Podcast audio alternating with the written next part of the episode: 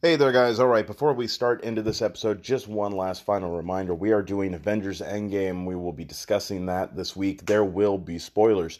If you are one of the three or four people who have yet to see this movie in America, um, do not listen to this episode. Just skip it. Uh, come back to it later. Enjoy it later. But for until you get a chance to see the movie, just skip around it. There will be Avengers Endgames. I'm sure we'll talk a little bit about Game of Thrones, you know, usual suspects, Wizard of Oz, all sorts of things that if you don't want spoiled, you really should be careful and not listen to this. All right, on with the show. What do you get when you mix beer bellies, America's ass, and holy shit? You get 3,000 good reasons to watch movies after work. hey there, guys. This is Thomas Green. And this is Alex Duez. And this is Movies After Work. And of course, we are talking today about Avengers Endgame. Yes. Just jaw dropping. Oh my goodness. Left and right. My hands still hurt from the applauding. My Yeah. throat is still a little sore from all the screaming that we did in the theater. That was, as a person who is not a sports fan, that is the closest I will get to rooting for a home team Yep. at a at the biggest, most important game that they will ever play. yes, as somebody who does not follow sports myself, I have to imagine that that's along the lines of of what they experience when they're watching, you know, Super Bowl, Stanley Yeah. Cup, um, whatever it is for baseball. World Series. sure. Yeah. Um, I could the- be making that up. you know, if you're you're into soccer, you overlook the corruption for FIFA for for like half a day. You know, whatever it is. Um, Well, I mean, we went to, we had the privilege of going to a 5 p.m. fan screening in Pittsburgh. Um, so it was the earliest show you could go to. You'd hope that it was the most passionate fans um, that, you know, that are in the area. and boy, was it. It, it it was almost impossible for me to hold my popcorn because of the amount of times I had to put it down to clap with the I yeah, I I left it and I'm sure you noticed I pretty much only held my popcorn when it was clearly just going to be talking. Yeah. At any time when it seemed like any time when it seemed like something was going to happen, I put my popcorn down Yeah. In anticipation for the fact that I was going to have to start clapping and going, "Oh yeah. Yeah. Whoa!" And Um, it was well worth it. I oh. mean, it was absolutely. I I don't know of a time that I had such an exciting movie going experience. Um, I unfortunately saw Infinity War at like an eleven o'clock screening, so all the people who were sobbing along with me and at the five p.m. screening, I'm sure I would be right at home with them at eleven o'clock. Yeah. I looked like the weirdo because it was just the people who kind of wanted to see it at that point. the people that wanted to see it, but probably at that point, most of them had actually got accidentally got most of it spoiled, so they were just Yeah. watching it because they already bought the tickets. yeah, exactly. Um, unfortunately, before we really, really dive into the to the crux of the movie itself, we do have to uh, talk about things that are not worth it, and that's this week's movie trailers. Yeah. uh, we're gonna start with Gemini Man, aka Black Logan, Uh, aka Looper for Dummies. Yeah. This I don't even know where to start here. This is Ang Lee doing an action movie, which the last time we saw him do that, we got the Hulk. Um and No, this no, is- that's not true. The last time we got that, we got the uh, the Billy's long halftime walk or Oh whatever the hell that movie was. That most theaters went. You know what? We'll We're not even going to Yeah. waste our time. We're not kidding ourselves. I mean, I don't mean to knock Ang Lee as a director, but I don't trust him to direct an action film. Uh, that it's. I don't know what this film wants to be. Like, it looks like it wants to be iRobot. It looks like it wants to be. It wants to be Logan and Looper. That's what Yeah. it wants Yeah. to be. It wants to be those two movies. Um, It, it's we're and we're going to finally experience what happens when clamoring for an Oscar Will Smith mm, and I love getting money Will Smith collide yeah, in one movie. That's that's what we're going to get. yeah. Well, uh, it's it's really disheartening to see Will Smith in the past couple years because he wants to be a YouTube star, which he can't do as well as Jack Black doing five minute bullshit like Mhm. shit posting videos, Yeah. which are really well edited, really well produced. Like as at home kind of amateur as Jack Black wants to be, I think he's he's a lot smarter But on they YouTube page. but they he- work because it's essentially the new version of those HBO Tenacious D shorts. Uh-huh. Yeah. It's essentially he basically just took that whole formula and turned it into a weird like pseudo documentary of himself. yeah. It's like And his kids. I think, Yeah. I think him and his involving his kids is, uh, well, I love the. I think they were playing one of the Lego video games, but it was him and Karen Gillan Mm. on break from filming the second Jumanji. Jumanji, yeah. I think it was the second Jumanji, and it's just the two of them, essentially hanging out playing video games with Yeah. some with like what almost seems like the phone just propped up on something, and I I couldn't look away. But yeah, every single time I see the Will Smith's bucket list, I go. Yeah. Oh, that's I that that's got to be a sad list. I mean, and Win Oscar. Have child I can be proud of. Win respect of wife. and I mean, I kind of wanted to divert to Jack Black's YouTube video just because YouTube page because I just wanted to talk about something more entertaining than this trailer. But like he, his younger version that he is playing in Mhm. particular doesn't even sound like a person. It doesn't sound like a human being. Which He's I'm playing- guessing that's what they want. They want him to seem sort of They inhu- wanna- like he he's been raised not to feel Yeah. except for dramatic moments. I mean, but it also seems like he is his younger self is like naive and like yeah. somehow uh, like not a trained assassin. Like Mhm. he he seems compassionate. Like you took a person and made another person. Like Yeah. he and none of And his, he's already got the tears coming down his face because again, Oscar bait Will Smith. they they sound just not. It doesn't sound like anything a human being would say.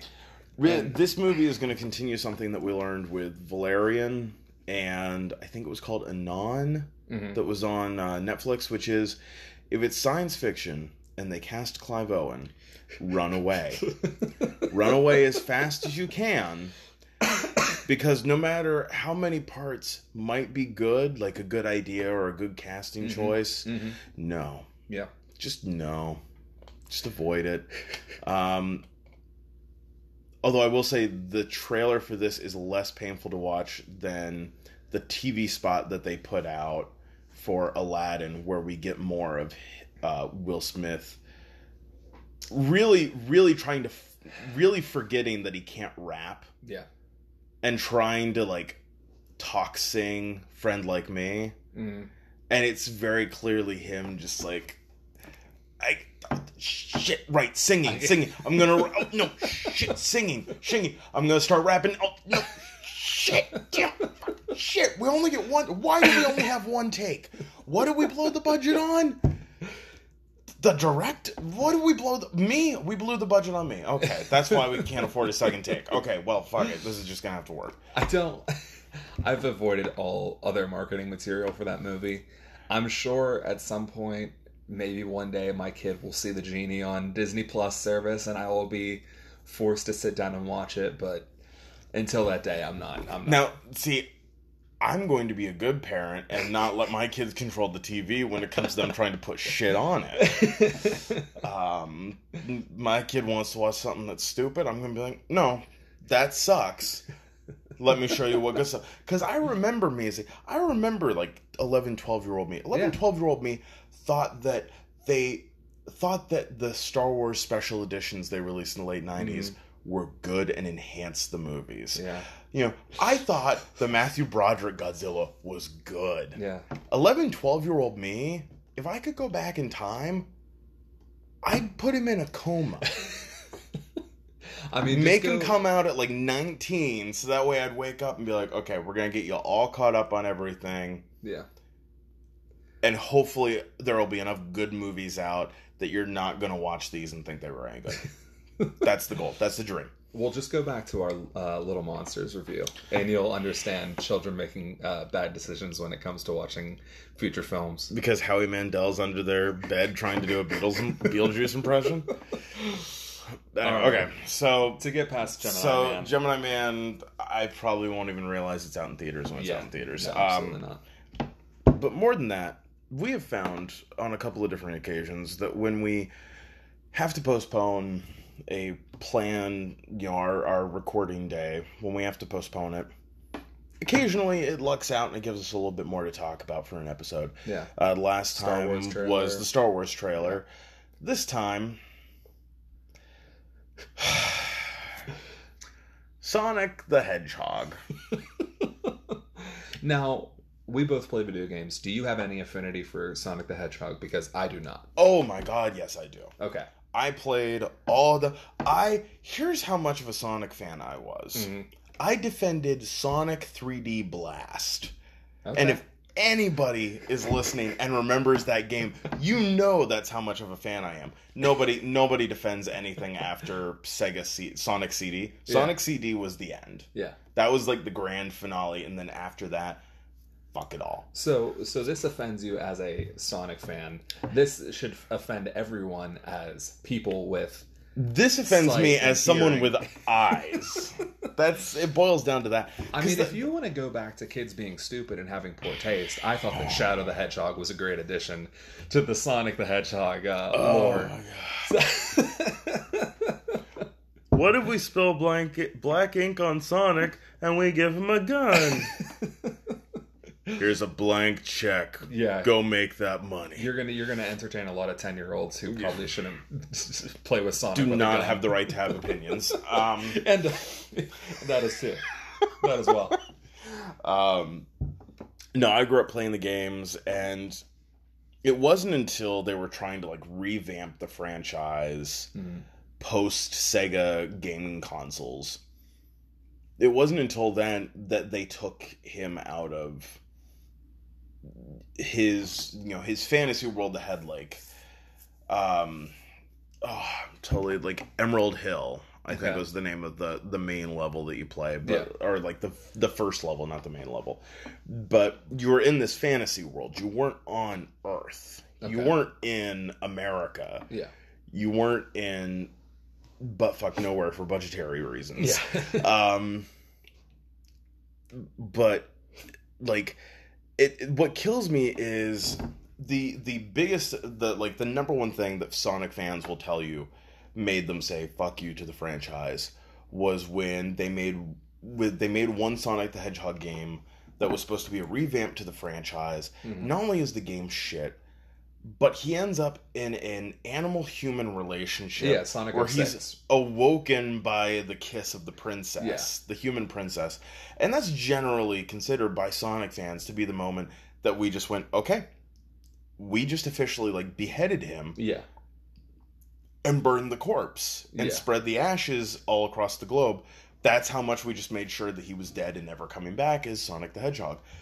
So from like immediately I know that it's not fans of the franchise when they say, "Let's take Sonic, t- put him by himself on Earth surrounded by humans." Yeah. Well, th- that's the thing is, we this trailer, it's Jim Carrey trying to reclaim the Jim Carrey of Ace Ventura, trying to be completely over the top. Here's the thing though, I don't think Jim Carrey gives a fuck anymore. I think this is Jim Carrey not giving a fuck. I don't think I, I don't think I anyone think- involved in this film. I think a the fuck. whole, I think the whole time he's doing this, he's thinking, well, I can buy a lot of paint and canvases for my paintings. That's what I'm gonna do after this movie. Well, if you see, there's like a side by side of James Marsden driving around Sonic in this trailer and driving around Hop, the the the EV oh, that's from I Hop. totally forgot that he And was I'm in like, that. You, they literally, it looks like What they a terrible recycled footage. typecast. Yeah, it That's looks a- like they recycled footage from Hop into this into this film. Jesus, that's like the worst typecast ever. even even Neil Patrick Harris knew like do two, but Yeah, keep it the just- same and then bail. I mean, I don't think anyone involved in this film gives a shit. And honestly, to me, what it feels more like than anything else is Green Lantern because I know for a fact when they show Jim Carrey at the end of that trailer Mhm. as Dr. Eggman, who now is Mr. Robotnik or whatever, or Dr. Well, okay, or whatever. okay. In the in the in the original games and comic books, he was Doctor Robotnik, Okay. and then it was like episode fifty of the comics, I believe. It was like the four part end game. I know my shit. um, he gets killed. Um, Okay. He basically kills him. He he inadvertently kills himself through trying to kill Sonic. Gotcha. Uh, so he's gone for a while, and then a um, sort of AI with his memories and whatnot called Eggman Okay. shows up later on in the con. So Gotcha. it originally, when he when he's a human, he's Doctor Robotnik. Then there's a robotic version of him that's Doctor Eggman. You'd think the robot version would be Dr. Robotnik. Anyway, like that shot at the end, him like, n- oh, now he looks like the villain that you now he really about. looks like, and it looks like It he's is- in the world that you actually want the movie to Yeah. be in. That is 100% the ending of Green Lantern where Sinestro finally Yep. puts on the fucking suit and you're like, No, I agree. no one gives a shit about um Parallax, who you didn't make faithful to the to the co- to the comic. No one gives a shit about the the guy with the big head, who I'm blanking on the name right now. Didn't matter. Like it didn't exactly. It didn't matter if you had made this movie about Sinestro being the villain, who you should have the entire time. Like it would have been so much better. But anyway, um, any other thoughts on? I mean, Sonic. The, the design is terrible. It, it's The it design is like scary. him. the design is scary. The music choice was weird because nothing says kids movie like Gangsta's Paradise. and I say it that way not to be offensive, but That's to point out the stupidity of the song choice. Yeah. Yeah. Um, because literally all they're doing, they're trying to market it to people my age who grew up playing those games. The Mhm. problem is, is that we look at this movie and we go, "What the fuck are you people doing to Yeah. this?" Um, I mean, if if if nothing else, you should be looking at this trailer and saying, "Where's Tails?" Like I like. I'm not gonna lie, don't care. Fuck Tails. He's always in the way. You know how many times? You know how many times in Sonic Three I got stuck on the fucking carnival level because that little shit couldn't do his job. You know how many fucking times? You know how long I was stuck on I mean, that? uh, Knuckles, Shadow, anyone. Like I Like- know, I know Shadow is blasphemous. It's like it's like Scrappy for Scooby Doo fans, but like, Shadow can go fuck himself. Knuckles, absolutely. it- yeah, I'm all about having Knuckles. Tails, don't really give a shit. You need him there at some point. He's the Robin to, Yeah. to Sonic's Batman. But Sonic and Knuckles, those are the two that you want around. I like the casting of Ben Schwartz as the Mhm. voice of Sonic. I Yeah. do. I never thought I would say this, but this movie really makes me wish John Goodman was still fat. Because him as Dr. Robotnik, because Yeah. Dr. Robotnik's supposed to be fat. yeah, So that's part. That to me is the biggest thing that makes no sense with Jim Carrey in the casting. yeah, is that Robotnik is fat, Mhm. and like I think of how John Goodman looks. You put him on that face, and you let him just be cartoony, kind of like what he was with the Borrowers movie Yeah. that he was in with Jim Broadbent. And you've got Doctor Robotnik, and I the- mean, and literally, the, if the only thing you changed about this movie was John Goodman is Doctor Robotnik. yeah. That's the only thing you changed. I would actually consider going to see this movie. Well, I could I could play you one even better for a for for an audience this year wanting to go out and see a movie like that. Zach Galifianakis. I think Zach Galifianakis as Dr. Robotnik and let him be as stupid as you want him to be. I think that that would work just as well. Maybe, maybe. I, if you're looking for a tubby guy who can be funny and can pull off that look, Mhm. I, I think Zach Galifianakis fits that role. I do, but I want to see John Goodman doing that yell interrupting that um, that Jim Carrey is doing at the beginning of the trailer. Yeah. I also this tr- they, this movie clearly has no sense of comedic timing already. You can tell that because you get that moment where Robotnik does his old spiel and then like calls to his guy, and his guy goes, Doctor thinks you're basic, Yeah. and they don't leave a moment. bre- They don't leave a breath in there. Mhm. They don't like. It literally should have been like, tell him walks off, never breaks eye contact with Neal McDonough, and then finally after he's off screen, the doctor thinks you're basic. like just a pause instead of like, tell him what he said. The doctor thinks you're basic. You're just like, blo- like it's like you don't even think this joke's gonna be funny, so you just want Yeah. to get it over They're with just as quickly as barreling. possible. yeah, they're just barreling through. Anyway, let's. I mean, that honestly might have to be an episode just just for the. We might go see Sonic. Just so that way we can, just so we can come back and have an entire episode that's just us going "fuck the world." I mean, Um, yeah. If, if people want to listen to about an hour of screaming, then uh, you know they could listen to our Sonic uh, Sonic the Hedgehog review. yes, yes, that's um, that is definitely one for us to be considering. Um, but yes, on to the main event: Avengers Endgame. Eleven years, twenty-one movies preceded it. Mhm. We finally got the movie. Disappointed there was no Howard the Duck. That's all I'm gonna say. There is Howard the Duck. Where was Howard the Duck? He is in the battle scene at the end. There are screen caps, the screen grabs of him. I shit you not. He is in the battle at the end. Well, he is he- holding a gun. Is not prominent He, enough. he did not have a spotlight. He is I will- not prominent enough for it to count. You can throw a CGI, but I want, I want to see Howard the Duck flying through the air, blasting a gun, going like quack attack or something really stupid. No, like well aware of how stupid the character is. Just doing something like that. Like I've got this gigantic um, Howard the Duck comic. It's like 11 by 14. It's like a mini poster size Yeah. comic book. And it's him, Doctor Strange, I think the Hulk and like two other characters. and it's him leading the pack running at the, the at the reader. yeah. And I'm just like, I want that shot with Howard the Duck because you're going to get the audiences just like, oh, this is all 11 years, 11 Howard the Duck? why, Why? So And then again, just like with Guardians of the Galaxy, I'll be the only one in the theater laughing and clapping and going, "Yay!"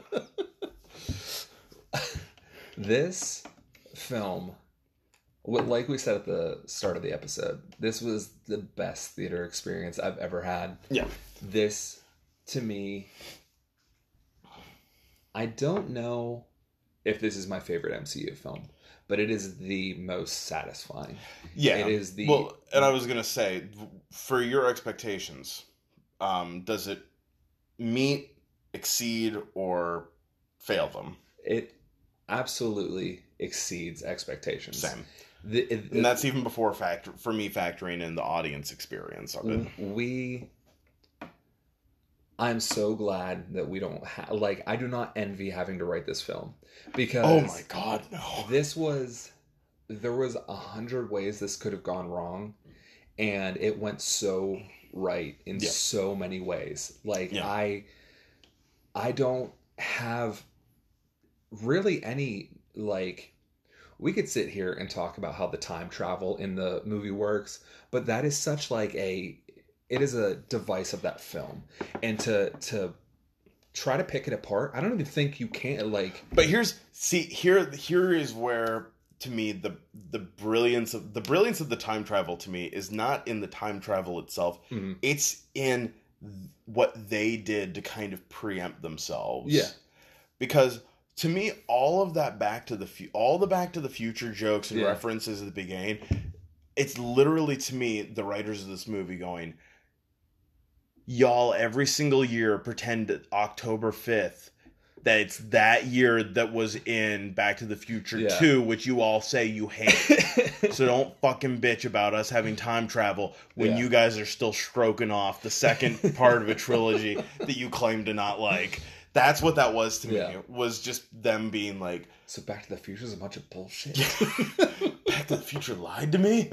Um it was i i think so much of this movie felt so meta and it felt like if, this was an incredible film mhm. and being a fan of the MCU for as long as you and I have like I'm 26 Mhm. the MCU has been in my life for over a third of my life.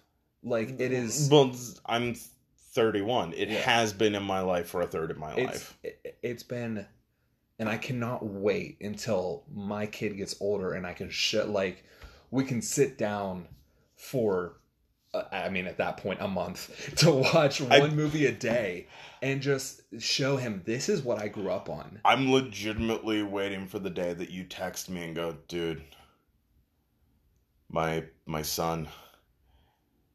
He he just said Iron Man two was good. I what am I supposed to do with it?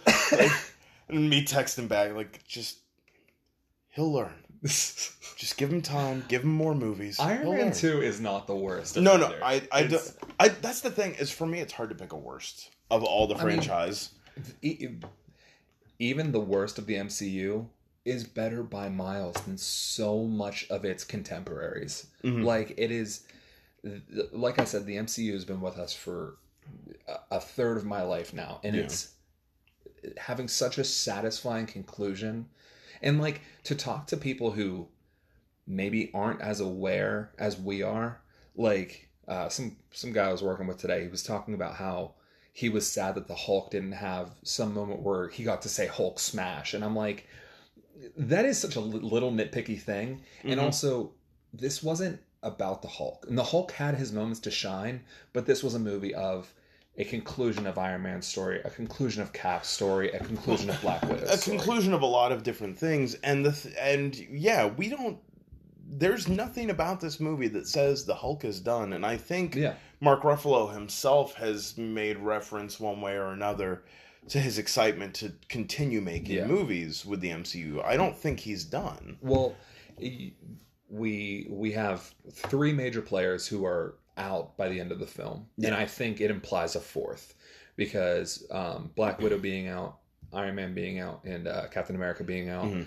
I think that allows Hawkeye to then be done and truly be with his family. And I think if they were to keep Black Widow alive, like we talked about, you then have a story reason to bring Clint back. You know, this is this is Yeah. Natasha talking to you. We need you for this mission, but to not But have it- Natasha there anymore, yeah and the, we the- won't see Clint. either the writers or the directors have confirmed that just because you give the soul stone back Yeah. does not mean you get the soul of the person back yeah, So Natasha and Gamora still gone. Yeah. They're they are still they are they are out of the picture. So, what what is your um, theories on Gamora? Because we do not see her at the funeral, and we don't see her in the uh, in the ship at the end.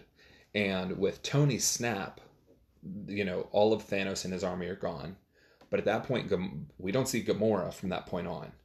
Um, so I don't know if that implies that she is gone with the snap. Because in my mind, I I think a possibility of the snap was send everyone back to their time and I I think that's you could either see it as just destroy all of Thanos' army and anyone who's loyal to him, or you can see it as don't ever let the you know send these people back to their time. Don't give them the ability to come back.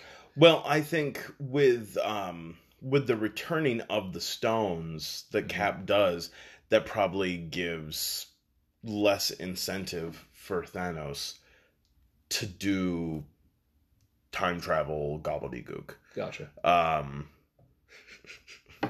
I appreciate For- that. yeah, it's what I do. Um, but we do have alternate timelines. You know, we have a we have a timeline where Cap and Peggy spend the rest of their lives together. We have a timeline where, or a universe. You know, we at this point we have this movie created a bunch of alternate universes. Yeah. Uh, which, you know, that might be how we, you know, the Black Widow movie that we're supposed to be getting. It might be a prequel. It might be set in an alternate universe where Clint is the one who, um, who dropped on the cliff, you know, sacrificed Yeah. for the stone, and she lived.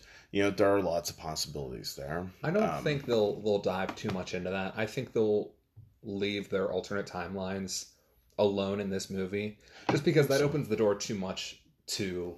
Well, now we can have Iron Man in here because this is this isn't world whatever. Mhm. This this is the world next world over. Um, but most of those worlds things aren't going to be like this is this is the only the timeline that we are in mm, is the only good timeline. It's Yeah. reverse community. yeah. It's reverse community. There's only one good timeline. Yeah. All the other ones are bad timelines. um, so I think that's also going to play a, a huge factor. I uh, I heard something interesting today where uh, that someone was speculating that the Black Widow movie, maybe not entirely, but some of it takes place in that five years where she's kind of the head of what becomes the that. Shield Avengers um, organization, and I. I wouldn't want to dwell in there for too long because that is a that is a dark time in the Mhm. Avengers lineage. Um, but definitely, I think it would be interesting to maybe end the film there. I think that could be your bookend. Mhm. You could have the movie start and end in that space. Yeah, use it as a framing device. Um, yeah, you can use it for the frame, but I don't know. I I was just, I really I was pleasantly shocked constantly throughout this movie. Yeah. At the the chances that they took, the the leaps that they made. I mean, to 90 90 95% of this movie te- you know 10 years ago if you had tried to make a movie like this in any capacity it wouldn't work. You wouldn't get away with it and Yeah. you like even the biggest comic book fans would flip you off and walk away um like i mean can you imagine any other franchise in the world like i want to i want to see fast and furious when they come to their 10th and hopefully final film yeah. go hey what if we give uh, vin diesel a beer belly what we what we give him a beer belly and so the whole time they're flying out in space in their space cars he's uh you know his guts getting in the way of the wheel. You know he's trying to turn the wheel but it's like hooked on his uh on his jacket because his jacket's so far out because he's fat now. Yeah and yes that's exactly how i think the writer of fast and furious talks. I think he talks exactly like the guy on a reality show that you immediately think well he's a fucking idiot I so much of this movie to me seems meta and like for us to find Mhm. when when Hawkeye is talking to his daughter and he says, "You know where you're going. Let's see how you get there." Or let's, you know, let's talk about how you get there. That seems to me like Kevin Feige, you know, presumably knew what the end of the MCU or or Mhm. what this film looked like. oh yeah And it took us 11 years and 21 films to get here. And it is so satisfying. Mhm. And Black Widow's, uh, when we finally see Professor Hulk, which is one of the best parts of this movie, the entire discussion between him and Natasha sounds like a meta narrative for this movie being made. When she, when he, uh, they, they're talking to him about time travel, and he goes, "It's not really my area of expertise." That sounds to me like this is the Marvel universe talking about. We've done 21 movies and never once tackled time travel. I Mhm. mean, sort of in Doctor Strange, but that was very limited to he's manipulating it time was more a time loop than time Yeah. travel like that to me sounds like these these are writers and directors tackling something they haven't tackled before Yeah. and when um natasha looks to him and she goes well you didn't think this could be done a couple years ago i'm like no no one would have fucking expected professor hulk a couple years ago even five even during thor ragnarok we would all be shocked we were Professor all Hulk. people i remember you can still go on youtube and see um trailer reactions Mhm. for when that second trailer came out and they've got hulk and doing Hulk the whole talked. like me like fire you like Smoldering water fire. me Yeah. a smoldering and you see people like jaw dropped eyes wide going Yeah. oh my god he can talk yeah what in the world and yeah now we've got him he's talking he's got glasses Yeah. on he's smiling laughing I mean, like- during Endgame, it was it was like shocking and exciting for a moment, and then it was just him for the rest of the film. Yeah. and we accepted it as much as we accept Thanos being, you know, the big bad, and it doesn't look like a CGI character anymore. It looks like a part of the world. yeah, we just kind of embraced it, and I mean, we embraced it and we moved forward, and Yeah. I mean, that was a constant thing with this film that was fantastic. Was it was easy to embrace everything. Uh, I loved the moment with the five year later Yeah. reveal because it really did kind of take it, it was a that was a big curveball to expectations Yeah. because the whole time like i'm just sitting there thinking like this is so weird like what Yeah. like and then that happened and i just was like okay i really just need to be along for the ride Yeah. um Well, that's that's one thing that I didn't love. with The the I've seen the movie twice now. Yeah. That's one thing I didn't love the first time watching it was it looked like we were getting our players in place so quickly, and I did appreciate not having not not having that Captain Marvel post credit scene in here. But it was I, also I like it it was also like a fuck you to anyone uh, to the people who didn't see Captain Marvel. It's like no, you're gonna watch every episode of our 22, um, you know, 22 episodes series. Like, well to marvel's credit they did release like all of the post-credit scenes oh really? on like if you went on their twitter account they posted all of them Oh, okay, So you got to see, you know, Nick Fury talking about the Avengers Initiative, Yeah. Tony Stark talking to Ross, gotcha. you know, finding Thor's hammer, all the way up into that scene that we all thought was going to be an Endgame, Yeah, and then it wasn't, which I loved because we had the whole like people got so pissed when, you know, the there was that the whole Ant Man post credit was just Yeah. a scene that literally they just took out of yeah.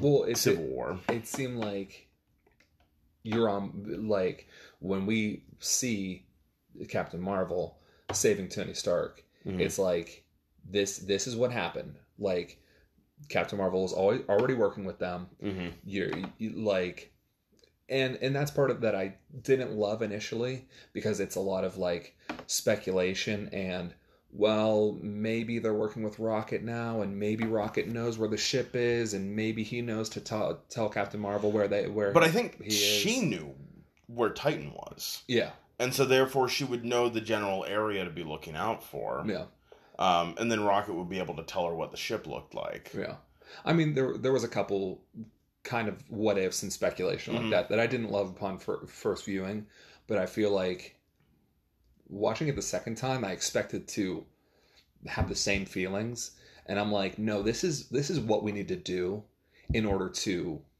get our players where they need to be and that and then we get that shock of 5 years later and that that that screen is so slow and deliberate So painfully slow. and uh, it it was so good even the second time it's because you don't expect them to do five days or five weeks but you're thinking maybe it could only be five months later and then they Yeah. do that like you, but you know as soon as they say five you're like this is gonna be five fucking years later and we're gonna see like nothing has changed Yeah. and that um i wanted to point out one of my favorite scenes and i want to ask you about some of your favorite scenes Mhm. but i feel like this is more so than anyone's it- it- this film is so incredible and we're just gonna keep gushing Yeah. about it Oh, so if, if you if you don't love us just gushing about this film you can shut it off now because it's Ye- not gonna stop yeah. but the, the so many people get a spotlight in this film, but more Mhm. so than anyone, it feels like Tony Stark and um, It's Cap and Tony's movie. yes, and I feel like one of my favorite scenes, and it's so small, but when they're on the ship and they're going to this planet to confront uh, Thanos for you know, because Mhm. they find out where he's at Yeah.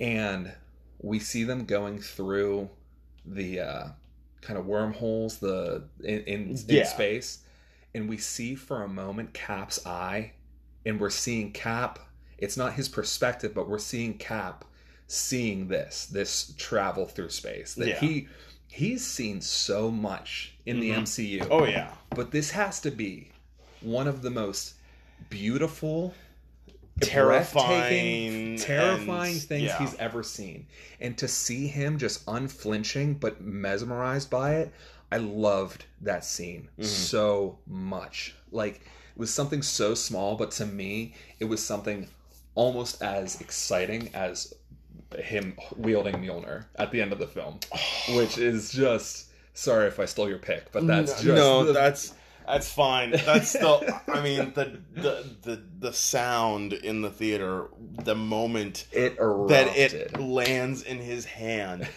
the the theater was deafening. You- it was how- so loud, like, and we all like. I mean, cheering. the the amount of cheering that we all were doing throughout that movie, but in that moment especially. Yeah, it was so loud that I didn't even catch that Thor says, "I knew it." Yeah. Whenever he cat, whenever he gets Mjolnir, it was Yep. incredible. No, it was. But what are your some of your favorite scenes from the film? Um, I mean, ob- obviously that that was a big one. Um, I for for me, it wasn't even about scenes; it was about moments. Yeah. Um, even little things like when Rocket and Nebula hold hands, Yeah. when when she gets back with Tony. Uh, before the five year later, like that little moment, um, Than- the the stoicness of Thanos watching his death, Yeah, watching his future self get brutally murdered, and just knowing like and like the slow realization all the way up until finally fully realizing it right before that final battle started of okay, we've gone from a guy who in a disturbingly noble way wants to destroy half the universe yeah, to a bloodthirstily desperate man who wants everything dead so he can recreate like a like he's god. yeah. Like And that's I I didn't love Thanos as, as much in this as I did in Infinity War, and I think part of that's by design. Mhm. But I do think it almost when when he has the moment when he's confronting Cap and Thor and and uh, and Tony at the end, and he's saying you know he wants to destroy everything and uh, down to atoms and let Mhm. it rebuild. That does feel like the attitude of a younger, more malicious b- person yeah. um and i do think like there is there's almost a immaturity in in that and i not Mhm. immaturity is not the right word but there's a more of a viciousness like he's more calculated in infinity war and it seems like because he is older But I even I even think that it's literally I think it literally just boils down to here is somebody who has watched his his grand scheme hmm that he has spent most of his life preparing to do. He has watched it suc- he has learned that it would succeed. Yeah. and that not only would no one be grateful they would murder him for doing it. Yeah and because he does not have you know a noble heart like a captain america or if you want to go for the symbolism of jesus Yeah. instead of thinking well it's my cross to like he knows the words to say Yeah. to make it seem like he's okay with it but clearly he does not believe like oh this is my debt you know i will fall on the sword to achieve this good thing for everyone else yeah no, for him it's no. I want the glory. Like he wants the glory. yeah He wants, and it like, and it also makes it, it levels up that whole bit where he's just like, I hope they'll remember you. yeah That he says to Tony, and realizing just how much of an insult from him that is. yeah Um, like this is somebody, and it makes perfect sense now why he's got his buddy Ebony Maw that's like walking around constantly like they Oh, just sire. like well not even just that but like all right this is who's doing this everyone. Yeah. Thanos. This is Thanos we are the This children of Thanos. Thanos. This is Thanos. Kanye wishes he has a had a hype guy like Ebony Maw. Um, but it makes perfect sense now why Thanos has a guy like that around because he, you know, his unclenching, intense, borderline psychotic ego. yeah, So yeah, to have somebody find out that the world is not going to, you know, nobody's gonna, nobody's gonna celebrate him yeah, and like i think at most if a part of him evolved from the from the Guard, first Guardians era him to Infinity War him. Yeah. It's his acceptance of that. Yeah. Because I do honestly think that the version of him that we had in Infinity War was okay with the possibility he would never get thanked. That's why he Yeah. goes to be isolated on a farm. Yeah. And that's why, you know, the fact that literally they could have just walked into his cabin Mhm. and he probably would have offered them some food Yeah. and never once raised a fist to them. I Yeah. li- I truly believe that. Uh, yeah. No, I agree with that. Um, and I think he knew. I think, I think even if they had come in peacefully like that, he still would have known I'm about to die. Yeah, and I I, I think what what you're saying now makes more sense because initially I did think the way he acts at the end of the film does betray the and that's destiny fulfilled when he sees his death. Yeah. But to me, when I was watching that initially, until you get to the point at the end where you realize what what he wants to do and where he wants to kill everyone and break Yeah. the universe down to atoms, like I truly did think this is the this is the same Thanos that we saw in Infinity War. He's Mhm. matured. He understands that he was going to die on that planet, whether Mm-hmm. it was today, tomorrow, or years and years and years from Yeah. now. Like he's going to die there. He's not Mhm. going to conquer anything else. He's not going to want for anything else. He destroyed the stones because the stones provided nothing but temptation. Yeah, which uh, legitimately is the second, like, the noblest thing anyone does in this movie is uh, is Tony Stark sacrificing his life to Yeah. save everyone. The second noblest thing is Thanos destroying the stones, and that's the crazy thing is Yeah. the main villain Yeah. has the second most noblest act in the whole film hmm by far. Yeah. Um, I think um I wonder now seeing Infinity War, you know, I've seen it probably three or four times since Mhm. it came out. Seeing Endgame now twice, the rewatchability of Endgame versus Infinity War versus I mean there there are obviously films in the MCU that are a bit more breezy, easier. It's easier to put on Thor Ragnarok and watch that for two hours than it is to watch Infinity War and get invested and have to cry at the end like I do every time. But like, I wonder the rewatchability of Endgame, and I wonder how many times I will sit down and watch Endgame without devoting five and a half, six hours to watch Infinity War and then Endgame. Well, here's the thing that I would find that I think would be very interesting is you get a get like six people Mhm. have like six friends. Each one picks you know Thor, Cap America, Black Widow, Hawkeye. Like everyone picks one of the this original six Avengers. Each one of you watches from Iron Man to end to Endgame the movies exclusively with your Yeah. character in them and only your, the ones with your character in them. So, you know, if you've got you know, if you've got Hawkeye, you're not watching a bunch of Iron Man movies Yeah. and Spider Man. So you're literally just watching, you know, starting with Thor, going to Endgame, watching the movies with Hawkeye in them. Yeah. So you can, you know, so that way you're kind of watching the fully realized journey. Yeah. Well, that's. I was also wondering that as well. If you, what do you think would be the best trilogy to pick out of the MCU? And I'm not talking Cap's trilogy or Tony or, or, or Iron Man's trilogy, but if you were to say that Infinity War and Endgame are your part two and part three, what would you say is the best part one? Because to me, it's probably Civil War, but that's a hard pick if I'm thinking about it. It pro I mean, it probably would be um or it would be the first Avengers. Mhm. It would be the first Avengers or it would be Yeah, that's good. uh Civil War. yeah. It's one of the it's one of those two. Mhm. Um and I think that's part of the problem is unless it's literally like spelled out for you of like Iron Man 1, Iron Man 2, Iron Man 3. Do you know which order to watch these in, you idiot?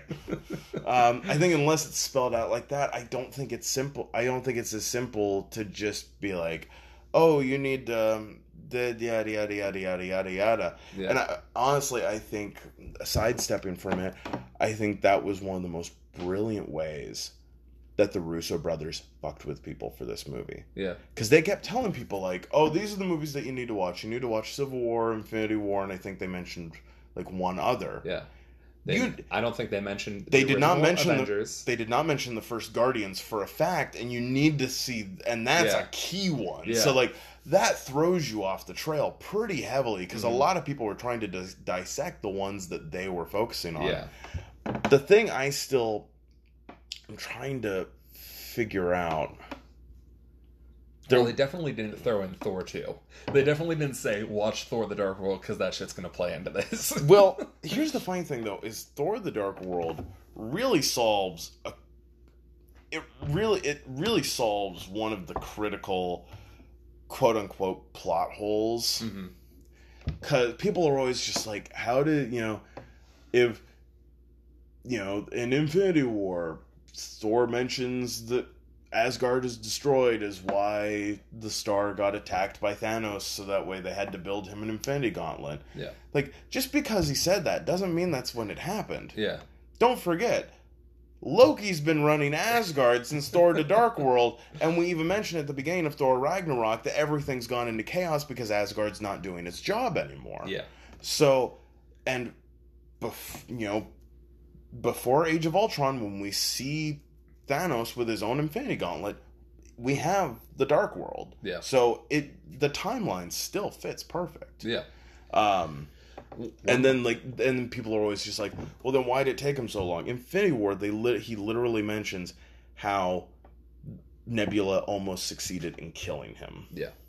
Which I think also plays into the growth and development that separates Guardians Thanos from Infinity War Thanos. Mhm. That that near death experience and how it shaped his mind. yeah. Um I think it, I think he understands that he has to be more calculated yeah. going into the events of Infinity War. Um, one thing that I will say about Endgame is people have been saying that you know Clint Hawkeye is kind of the heart and soul of the Avengers, hmm just because he is the family man. He kind of has the most to lose. hmm Um, by the end of that, by by the beginning of Endgame, that's not true anymore because you know Tony has yeah. um, his daughter and Pepper. Um, but I was I will say watching Endgame, I actually went and watched went back and watched a MCU movie that I almost never go back and watch. Age of Ultron. Age of Ultron, and you know what? It Yeah. actually improves that film. It really does. I well, and that's um the Hulk's loss of Natasha and Clint's loss of his family, like Mhm. those are two of my biggest issues with Age of Ultron. Well, the, the, basically, once we get to the farm, I feel like to me that movie screeches to a halt, and I already have issues with that movie beforehand. But like seeing their relationships and what their relationships become by the middle or end of Endgame, mhm. I'm actually uh, like I'm more invested in them in Age of Yeah. Ultron. Oh yeah. Well, and for me, like anyone who has watched Buffy the Vampire Slayer, anyone who has watched that series, in the final season, Mhm. Xander, who's been there from the beginning, who's the only one who has nothing special about him. He is a normal guy surrounded by witches and superpowered people and all sorts of and vampires. You know, everyone else has special abilities and powers and skills. He has nothing Yeah. and it's cost him Mhm. not having anything special about him. And in the final season, he gives this kick ass speech that just shows you like he is the heart of this team. He is the one. He's the one that when they fall down, it's he it's his job to get them back up. Yeah.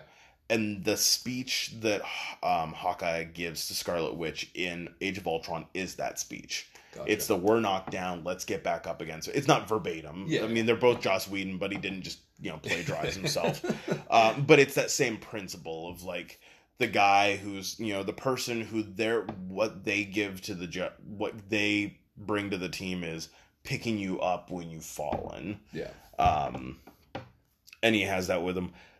In terms of the Hulk Black Widow relationship, I still have my theory, and I think I've mentioned this to you in the Mhm. past.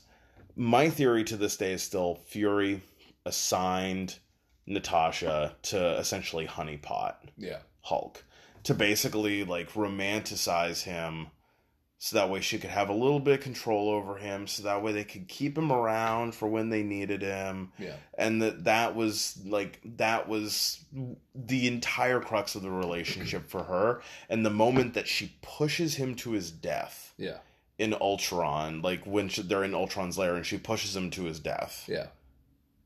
that look on his face falling backwards that's the moment he realizes she doesn't love me. Yeah. and during the whole battle they just you know with his hulk you know he and hulk put it all together. They figure it all out. Yeah. and that's why he and that's why he bails. And I I think if you look at it with that mentality, I don't 100% buy that, but I I think it's an interesting perspective to have watching the films, and it also is interesting if you go back to the original Avengers because she is his very first tie to that team. Yeah. Her going to find him, going to get him is the first interaction with any member of that team that he will have. Yeah. And um yeah, I do think that's an interesting perspective. to I and i think i think it works stronger and i think it's why and i think then it also makes sense why it doesn't get addressed ever since then i mean we know the main reason why it never got addressed ever after that is that everyone's attitude was that was joss's weird thing. Where Yeah. we we never nobody else signed on to that. That was his thing. It's his yeah. that's his weird thing but he's gone now so whatever. Uh, but in reality like they don't see each other again until everything's going crazy with infinity war. They have bigger fish to fry than you were playing me. Yeah. like, They well, I think his greeting to Natasha in that film is no more it's no different than his greeting to Tony. It's this is an old friend. This is a this is my connection. Yeah. I've been in fucking Sakaar for the last 2 or 3 years. Like this is my one of my true ties to Earth, Yeah. like to to my home. Like yeah I don't care if you were playing me. I don't care if we were something like this. I just need a person who is familiar and you Yeah. know, feels like home. exactly but yeah i so yeah that's that's always been the theory that made that work a little bit smoother for me Yeah. now in regards to the end of this movie um i i really didn't want i i really i hated the idea of tony dying. I get it. Mhm. um and it doesn't make me think like oh fuck this movie screw it i don't want it. But it was it was one of those things beyond just the fact of how much i love the character where you know i'm i'm a dad with a daughter it's kind of hard for me to watch a guy Yeah. have to abandon his daughter by Yeah. dying Oh my god. it's that's a rough it's a rough world to to sit me down in front of and say swallow this Yeah. Like we've said countless times now, like we were in this fan screening. This was people who have, you know, been invested in in this story in this world for so many years now and losing Tony. I, I mean, I was I was misty-eyed at, at, at so many moments of this film. the last 20 minutes of this movie you heard nothing but sniffling it was it, the theater was a wreck, at Yeah. myself included and especially. Mhm. when as soon as Tony gets the gauntlet, I think you heard an audible like you oh, heard fuck. you heard like, half the audience at least half the audience was like excited and then there was a small handful of people that you could hear being like oh god damn it yeah. like they like some of us were excited and the hymn the final hymn i and i am iron man yeah. snap like that was the last moment until the credits that you really got a big whoop and applause That was so incredible. because basically from that moment on it was just sadness Yeah. And it was nothing but sadness for Honestly, the rest of the movie I had two moments like that because as soon as Tony figures out time travel, I had a sickening feeling like we're probably going to kill Tony because that's a really big deal. And to have someone, I mean, he's always been that intelligent. He just hasn't tackled that. well he specific- created a new element on the periodic table like yeah, it's so what he I- does. I should have had that worry since Iron Man 2, I guess. But like I just feel like when you give someone that much power in any sort, especially in this film, I felt like it was their demise, and I felt that way again when um, Steve wields Mjolnir for the first time because I was like, I was excited, but I'm Mm. like. Oh, and Cap's dead because like we can't make him that fucking OP and like let him live in this world anymore. Like when he can literally call down thunder and like just hold his own with uh with Thanos, like Mhm. he's he's done. And then obviously the moment with uh with Tony, I when I saw it again, like I, as soon as he said I am Iron Man, I was just tears again. Yeah, it's at that And- point you know, like okay, and like I'm and I'm saying that the whole time I'm saying that just like, well maybe like I mean maybe we'll see like the gauntlet like the gaunt like the the gauntlet part of his suit pops off and Mhm. like you know he's gonna be very badly damaged and maybe he's gonna be in a coma now because I always kind of thought like we'd put him in a coma because then we could yeah. we could get him out whenever we decided we wanted Tony back. Um, I You think know, you, we're I not- think you were delving too much into soap opera territory when you I was-. I no, I was delving too much into quiet desperation. I that was that to me was one of the most beautiful moments of this film was when Tony is talking to Pepper and he is asking her about composting. What's new in the world of composting? And he's not listening to a Oh, word yeah. she's saying because then he goes, I figured it out by the way. Just yeah, so we're on the same page, what are we talking about? Time travel. I figured it out. Like when we get that and he goes, I can lock it in a box, I could throw it in the bottom of the ocean, like never dig it up, I'll go to bed.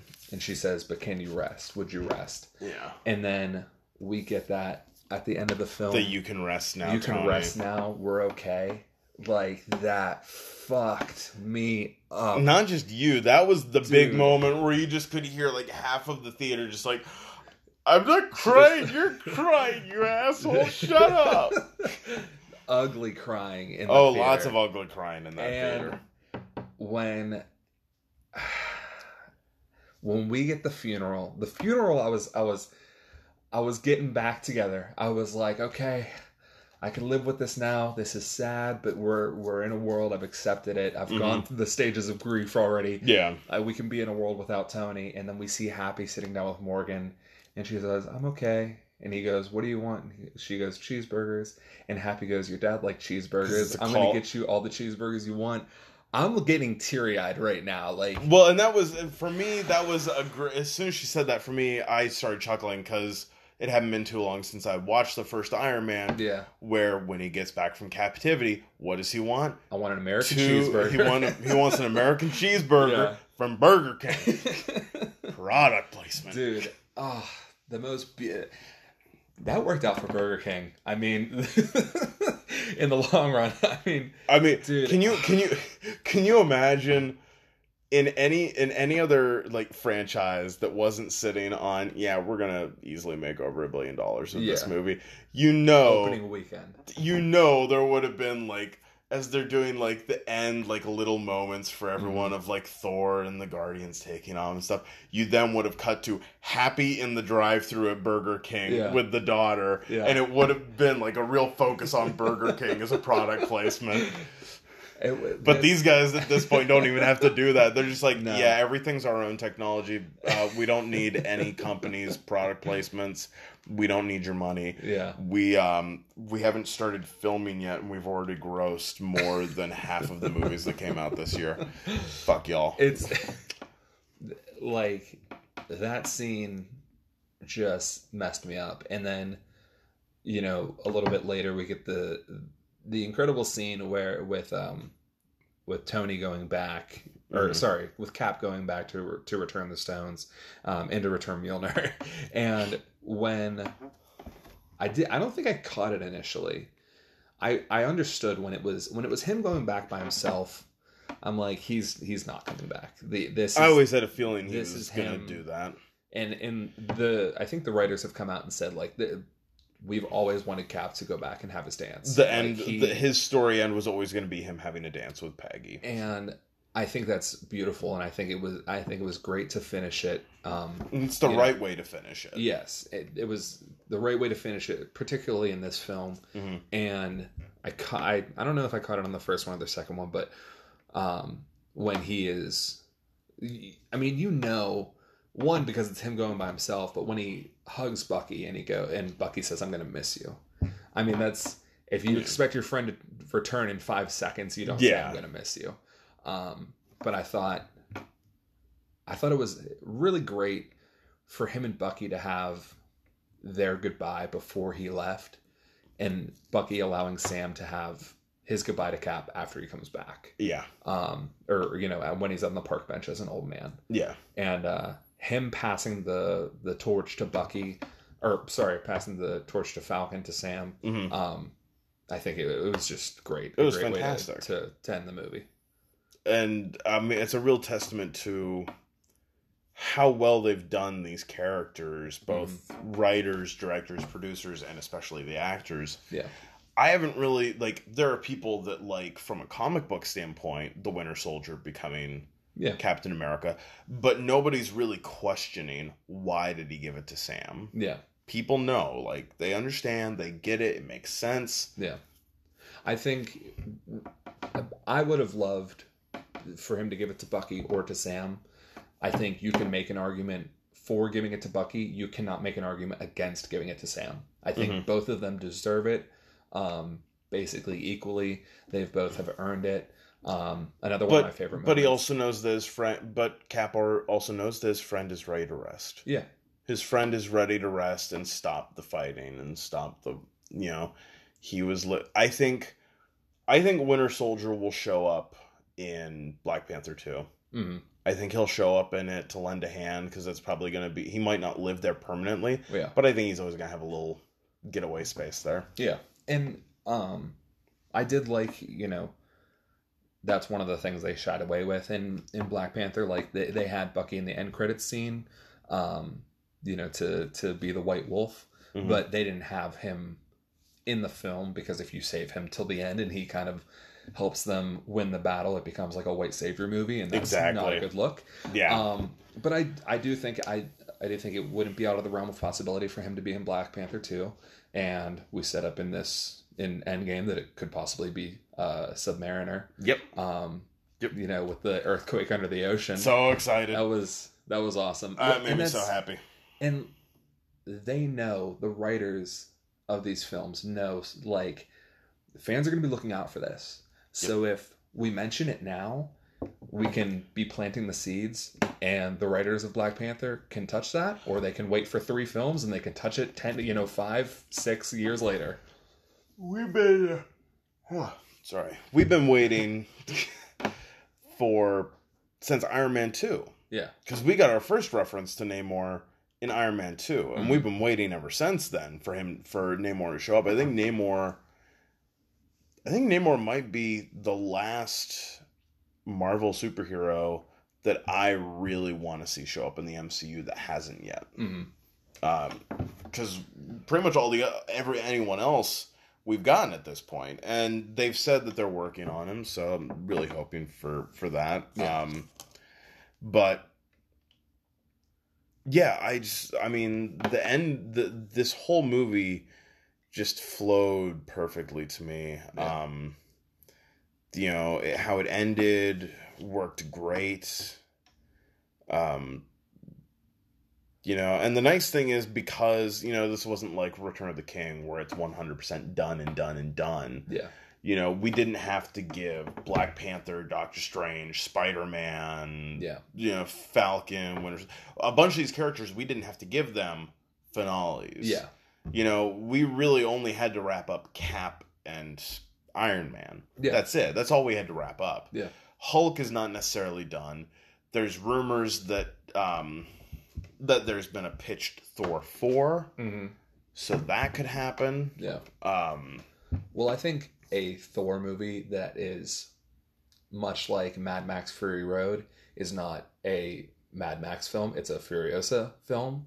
I feel like a Thor 4 that is dropped as Thor 4 that is a Valkyrie movie is much more interesting. I no, I abs- I I don't disagree. I think it would be great to see regardless of what they do with Thor in the future, because Thor and Hulk, I could easily see either one. I can easily see both of them randomly showing up in movies throughout Phase Four, if not th- Phase Five. Yeah. Before finally being one hundred percent put to bed, Yeah. I think. I honestly think Hulk has the longer lifespan. I could see, you know, I could see us doing Thor four, making it mainly about Valkyrie. Yeah.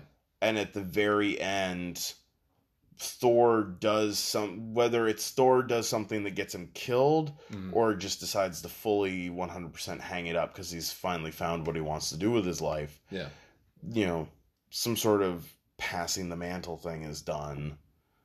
And then from then on out, we get Valkyrie movies. Yeah. I can easily see that happening. And I think that's why we've spent now like over an hour talking about Endgame, and we haven't even touched like we talked about Fat Fat Thor more as reference to Fat Vin Diesel than we talked about Fat Thor in this movie. Mm-hmm. Fat Thor in this movie is so great. Paul Rudd is used as a uh, just as a precision tool. Oh, Like, yes. his comedy is used so perfectly in this film. I think there there's so many characters that we can overlook because like there there are callbacks in this movie to Ant-Man and the Wasp. And like not that that's Mm-hmm. crazy, but when Wasp uh, Hope says we're on it, Cap, and then Paul looks, Paul Rudd looks to her because she gave him shit for calling Captain America Cap and Yep. Ant Man and the Wasp. Like moments like that is so great, and it's throwaway if you didn't see. It. But Ant-Man it's also nice because it's basically the two of them seeing each other. That's the that's Yeah. them having a moment after she's come back Yeah. from being snapped. Um, there's there's so much ri- richness with the vast amount of characters, Mhm. and it's for me the like the promise without really promising it that happened with that f- big final epic battle. Yeah, And I mean, we got what I've been dying for, which is Oh the God. the double page yeah, heroes all running into battle shot that I've been wanting for years now. Well, this is um, but uh, even on top of all of that, we got um, we as a result we ended up with I think a little bit of a promise of like yes, you're about to see some of your characters leave. Mhm. But look how big this universe has gotten yeah, and it's only going to get bigger. Yeah. Like, don't think just because these guys are leaving, things are going to stop being epic. yeah. Things are going to stay big. Things are going to stay This- epic. So this uh, brings me to a point that my friend had made. He was talking to one of his friends about Endgame, and this guy had said that like, I think I'm done with superhero movies. I'm not gonna. I'm I'm just done because this is like the best thing ever. And to me, that's like the stupidest fucking thing I could hear from someone.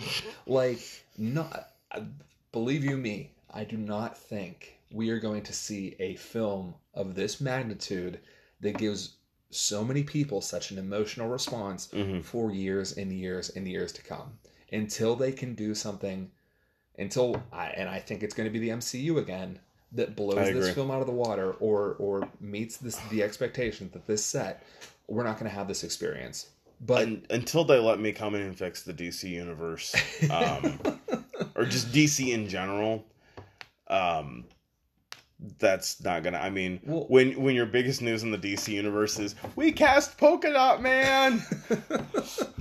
Well, okay, think- guys, go back to your table over there.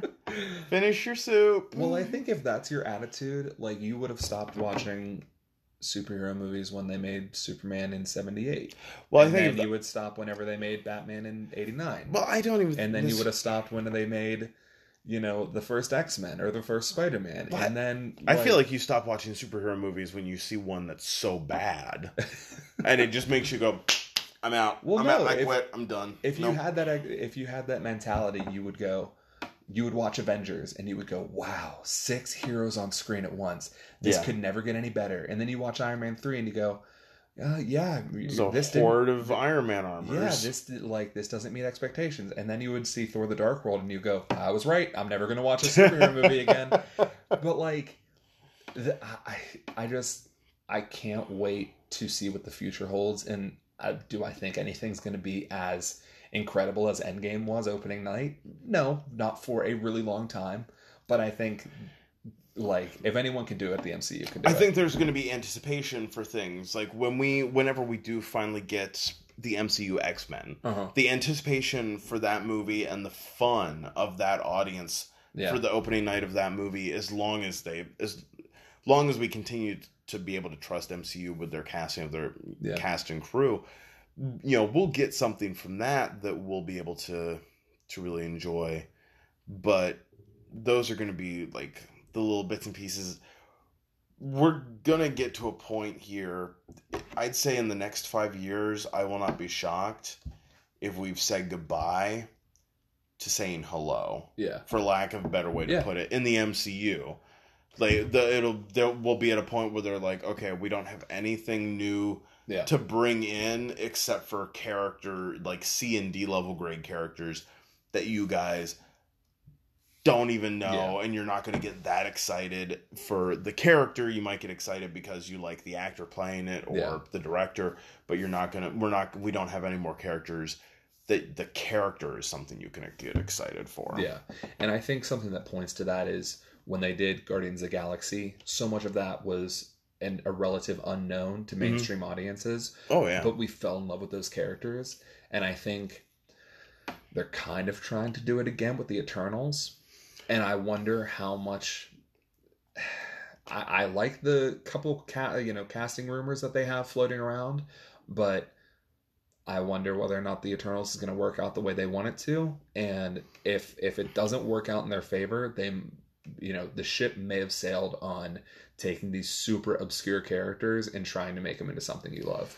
Well, and I think I think there's a lot of different factors because like Guardians, we had to bring in Guardians because they were the introduction to the cosmic. Yeah, They were broadening the. They were uh, delving deeper into the the story of Thanos. yeah, You know, they were a way to have access to more Infinity Stone. Like they they were core hmm there there is no journey to Endgame Yeah. from Iron Man without Guardians. yeah, Those two movies alone, Mhm. hell, even just the first movie alone, is one of the most quintessential movies to the Infinity Wars Yeah. and to, to the Infinity Saga. hmm Um, and so I think what a lot of people are going to do is they're going to pay a lot of close attention to the Eternals yeah, because people are going to be looking for clues. Like is this like guardians where this is really gonna like are we gonna you know are they gonna be hanging out and all of a sudden silver surfer is just gonna sit Yeah. down beside them and start talking to them you know? Are they gonna turn around and see galactus eating a plant? Like yeah. are they gonna you know are they gonna turn around and see MODOK and we all have to go oh my god really um no they're already doing something with MODOK That's the Um, Hulu. the- yeah. yeah, adult animation ones. yeah You know, and we're getting they just announced that we're getting a live action ghost rider series on hulu with the guy who played him on agents of shield which is fantastic because that ghost rider was amazing well, that'll allow me to watch the Ghost Rider episodes that I wanted to watch so badly without having to watch Shield. So there you go so the last thing I wanted to kind of talk about, and this doesn't have to be the last thing, but one mm. thing that I wanted to say to you, I texted you and I said I'm going to be so irrationally angry when we record. Why can no one else get their shit together? If the MCU can pull off something so big, and I'm not saying that this was easy. If this was easy, everyone would do it. But when you look to Star Wars, and and we're going to compare Star Wars and and MCU because it is why can't you be more like your brother? They're literally living in the same house. they are now like yeah they their their father is mickey mouse looking at them shaming star wars for not being as good a kid like Also, by the way, side note, loved the fact that the Star Wars trailer played in our theater, and I think is a mixture of one, the underwhelming response, the, the the response of being completely underwhelmed by people, yeah. and the fact that people were sick of trailers. It got the little polite golf clap from like a third of the audience Yeah. max. Third of the audience max is just like And Tom just goes, Why? Yeah, I immediately just was like, why? Why? Why are you clapping? Stop that. So- self respect. Like, I do not understand. As soon as the MCU is done with a director, even a subpar director, why isn't Star Wars going? Can we use them now? Can we use them now? Any any director, writer, actor they kill off, like Star Wars, it's it comes down to one simple thing. Kathleen Kennedy has Mhm. been open and honest about the fact that she is not a Star Wars fan and does not give a shit. And yet she is the one, she is the the Star Wars Kevin Feige. mhm, And she could not care less. yeah, You can go on YouTube and you can watch videos where she's just like, I liked Star Wars when I because I was in film school and you were supposed to like Star Wars. and you listen to it and you're just like, I want to punch you in your ovaries so hard. I just you need like you need someone to come up and just punch you right in the tit. That's like you are so smug and think you're of yourself Yeah. so much above what you're doing. Let me clarify. That wasn't an anti-feminine uh, comment, anti anti-female comment, because one of the best parts of Endgame is when all of the female characters drop down and Oh. go, "She's not alone." A callback to That- the Infinity War scene. That moment that was the moment I almost stood up. Yeah.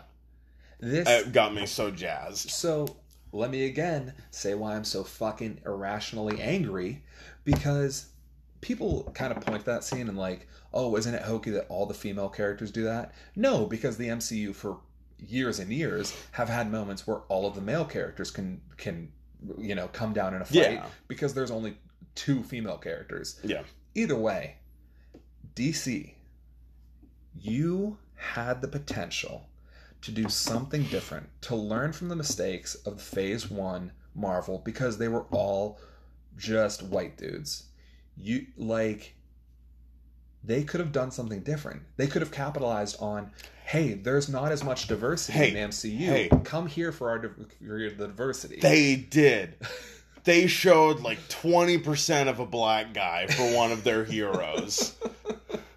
it just I don't I don't understand. And like there are things in in DC that I wish there was a show and I think there will be a show on Disney Plus where it shows the heroes and they're not always fighting.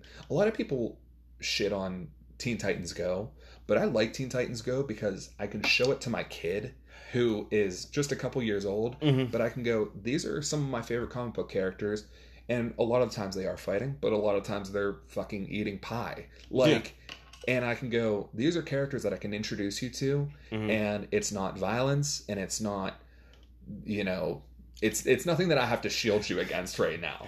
See, I'm I'm a terrible father, and I definitely had, I I definitely brought my my daughter, who's, yeah, she's not even two yet, and I'm bringing her downstairs from her nap, and I've been watching Incredible Hulk. yeah, So I bring her down, set her down, and she turns to look at the TV right when it's a full like close up shot of the Hulk angrily screaming in anger at the end of the movie.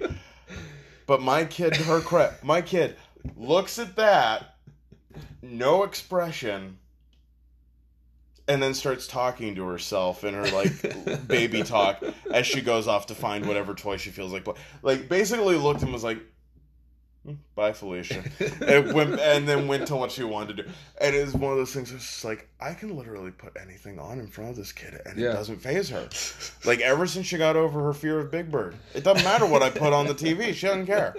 She doesn't care. She'll she'll watch it if it interests, interests her, and if it doesn't, she'll walk away. Yeah, yeah. No, that like my kid is getting to be age, getting to be the age where he understands more and more what's happening on screen. So if two characters are fighting, he goes, "Oh, I could throw my fist really hard at stuff, and it, it, you know, it hurts." Like, and I don't want him to reenact that. And like, we're not always watching Teen Titans Go, but it's something that I can introduce him to. And and the MCU doesn't have that yet, and Marvel doesn't really have that yet. Um, but I think they would like DC, Star Wars, they're giving, they're doing nothing but giving the MCU Hey, hey, hey. a chance. Don't forget the Dark Universe. they're just Uh, giving is the that- are they even bothering with that anymore? Is that is No. that dead No, dead or is that's- that just kind of dead? Your mom's gone, really gone, and we got a bunch of people who are kind of just kind of gone. Such a great line from Rocket. Like they're just giving the MCU the chance to catch up on every single front, and when Yep. the MCU can have a moment where they have six, seven strong female heroes on screen Mhm. all together, all charging in at once. Oh yeah. Like, and there probably was more than seven. I'm just throwing out a number. Yeah. Like, it was fucking awesome. That was fantastic. And I like this battle scene.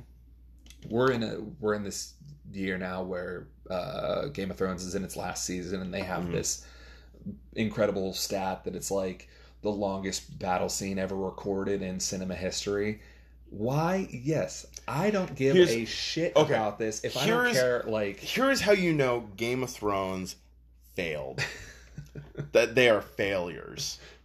That they are Go ahead. complete, pathetic, little, sad failure fucks. this is from somebody who read the books and went, Why would you ever consider a TV show? There's like one and a half good books in these five boring ass fucking books. Um, digressing. go ahead. Go online Mhm. And see all of the people making 50 million different references to 50 million different things about Avengers Endgame. Yeah, You know, all the people that are putting Love You 3000, all the Yeah. people that are making references to Black Widow, that are making references to Cap holding Mjolnir. Like, there's a million things that people are talking about with Avengers Endgame. Yeah. Game of Thrones,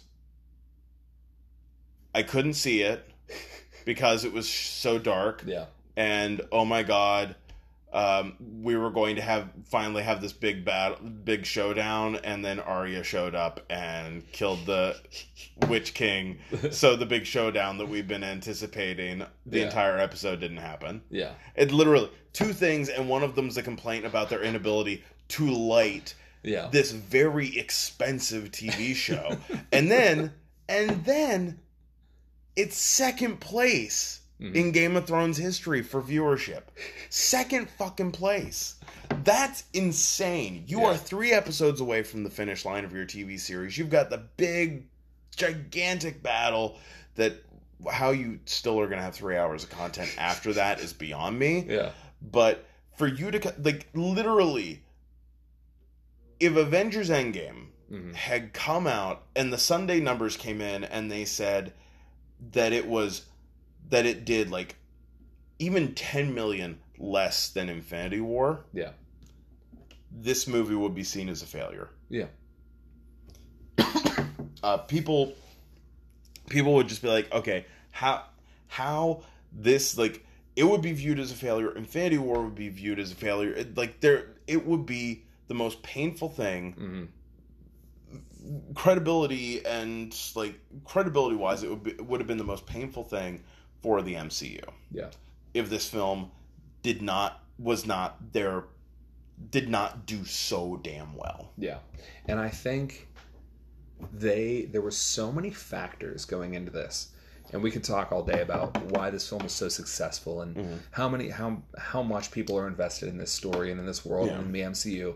But like there's there's so many factors. The fact that Infinity War performed as well as it did. It's you know mm. the th- third highest grossing film of all time or something like that. I can't keep track Like- of the box office stats that they push out. it you also and i was thinking about this the other day you have so many people so invested in this and everyone went out to the theaters to see it everyone Yeah. went out to the theaters to see infinity war many, many people multiple times you have you released it basically four or five months ago now on the number one streaming platform in the world it was released on christmas day Mhm. on netflix and Yeah. say what you want about Netflix, good, bad, and indifferent.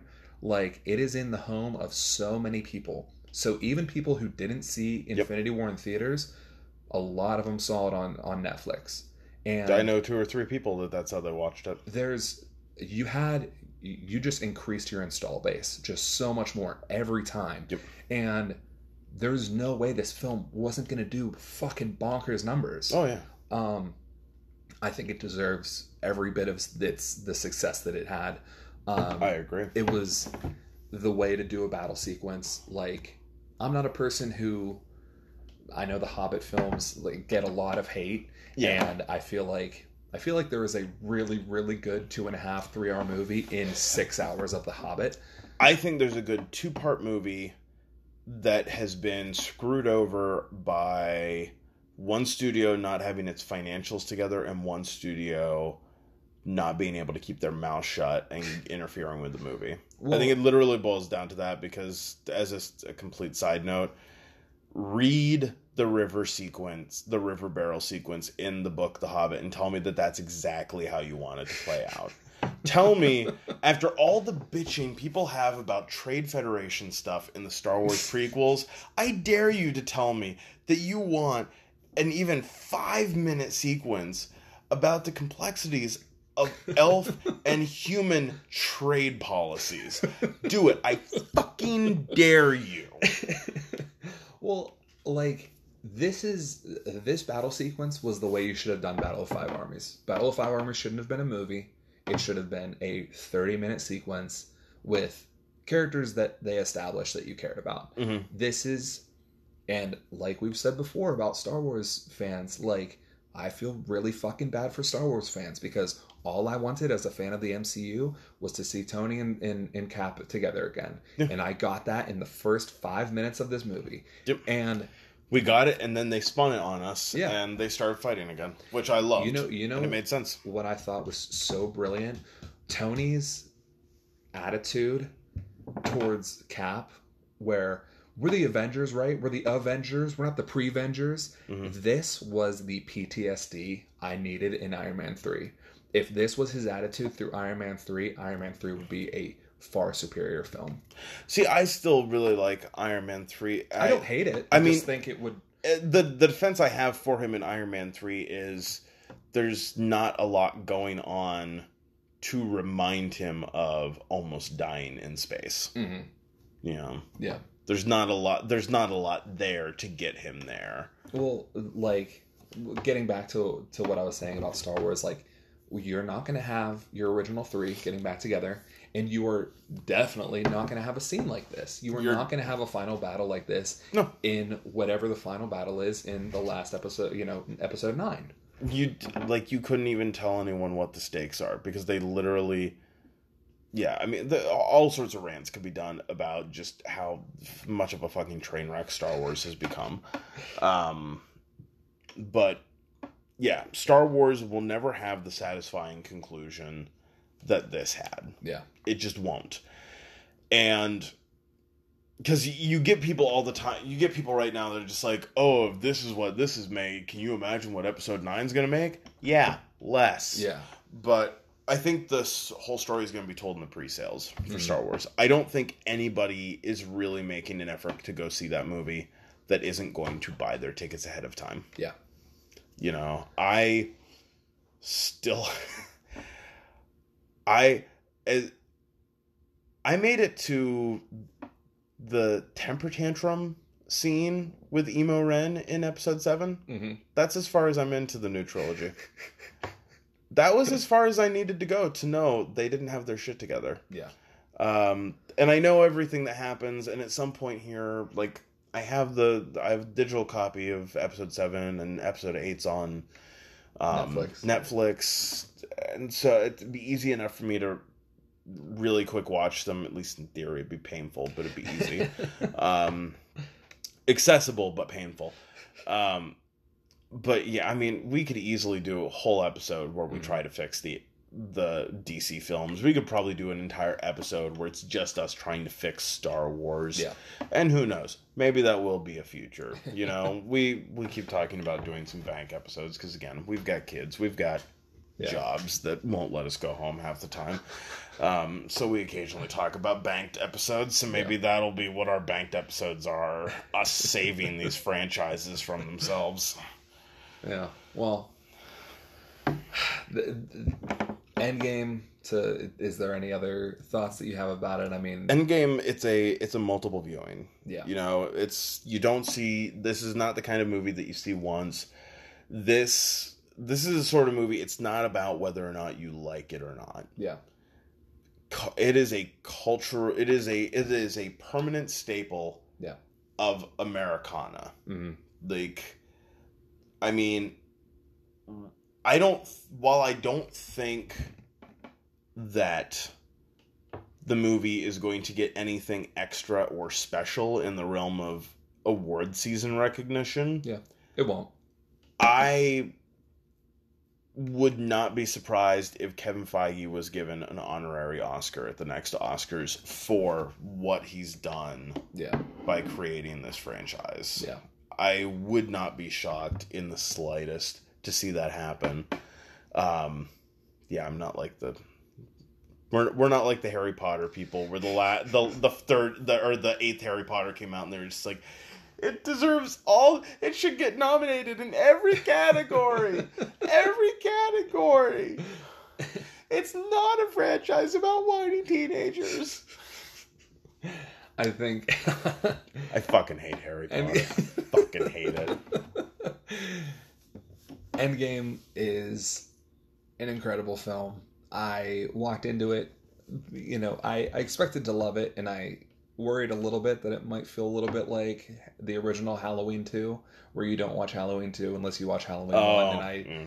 I didn't, you know, didn't know necessarily if you would be able or want to watch this film without watching Infinity War right before it. Mhm. Um, but it just it exceeded every expectation. Um, any gripes that I have with the film are nitpicks. Yeah, Um, agreed. it's yeah, it's a wonderful conclusion to the MCU thus far. Absolutely. Yeah. Um So what else have you been up to? Yeah, Not much. Um yeah, there no there else? there really hasn't been a lot um you know, stepping away from the film, there hasn't been a lot of movie news going on. Uh, obviously, um, passing of John Singleton has been Mhm. a sad thing to hear about. If you get a chance to to watch his filmography, I highly recommend it. Um, he he's he's definitely an unsung unsung hero in a um, in a world of film that that he start. You know, there wouldn't be you know Friday. There wouldn't be bar like there would not be an entire realm of films that represent not just a race of people but a culture within them Yeah, uh, without without his work um, so it's it's a real shame to have seen his passing um, yeah. It's Be- kind of it's it's kind of cynical to like just want to go back and and watch someone's filmography because they passed away, but it does have give you a chance to bring it to light and and go back and it's not that you shouldn't have watched those movies in the first place Yeah. but it's a moment because I, I definitely know when um when I was in college and uh, Leslie Nielsen died. Mm, I was the only person in my dorm room who even knew who he was. Yeah. And I went to a film school so I sat them all down and I was like we're gonna watch Naked Gun and you're Yeah. all gonna understand why today is a very very bad day yeah um, so unfortunately, it's it's the unfortunate reality of the passing of someone. I like to view watching someone's work after they pass to me as a reminder that their work stands the test of time. It transcends it. Yeah. You know, his movies are going to go past, you know, if it's not already, Boyz n the Hood will be in the National Film Registry. Yeah.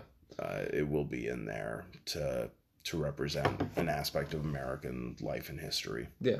And this is, like you said, you know, watching something after someone has passed who is involved in the film, be it writer, director, cast, Yeah. like this is how they are immortalized. Yeah. This is how their legacy is kept alive and how they carry on. Yeah. Um, so definitely I look to see some of his filmography. Um, this week I started delving into more Terry Gilliam.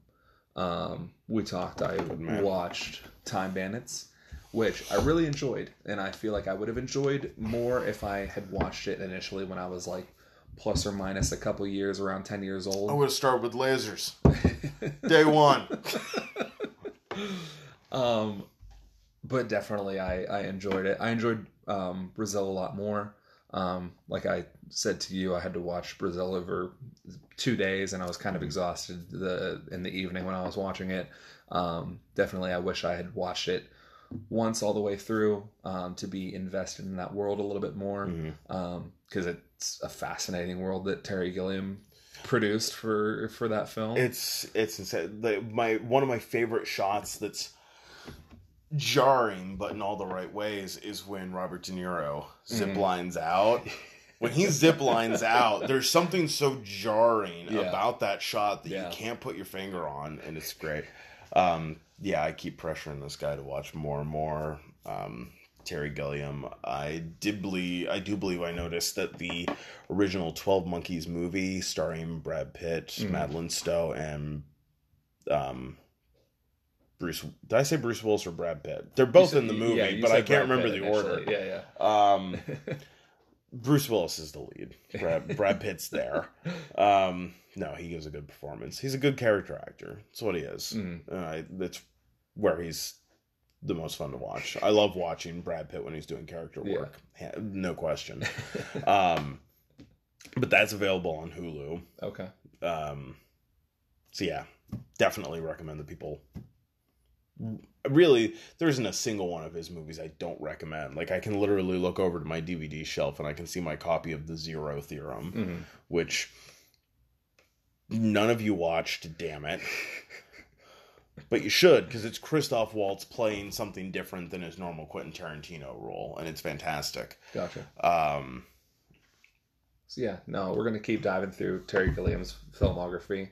Um, Adventures of Baron Munchausen is on uh, Criterion. yeah. Um, if you haven't signed up for the Criterion service, it allows you to do a 14 day free trial, and I think it's 10.99 a month after the fact, which is pricey for a streaming service. You know that is kind of limited right now. It's not on a ton of platforms. It's on your phone. It's on your laptop, but it's not on gaming systems, which is you know what I, I use my PS4 Mhm. ordinarily for Hulu and Amazon and all that. Um, I do think it's going to get more robust. I do think it's going to have more features and be on more platforms Yeah, it later. just it just But, debuted. So yeah. can you imagine if they're paying us for all the the ad time that we give them? Oh, nice, yeah.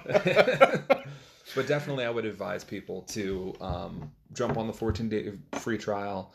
We may talk about some films on there. We may have a discussion of Terry Gilliam. So I'm waiting until I know that I have a good stretch of time where I'll actually be able to get use bef- use of it. Before you you had just had like a little staycation, yeah, So you had it was a great time for you to use that. I have not had that sort of luxury. So yeah.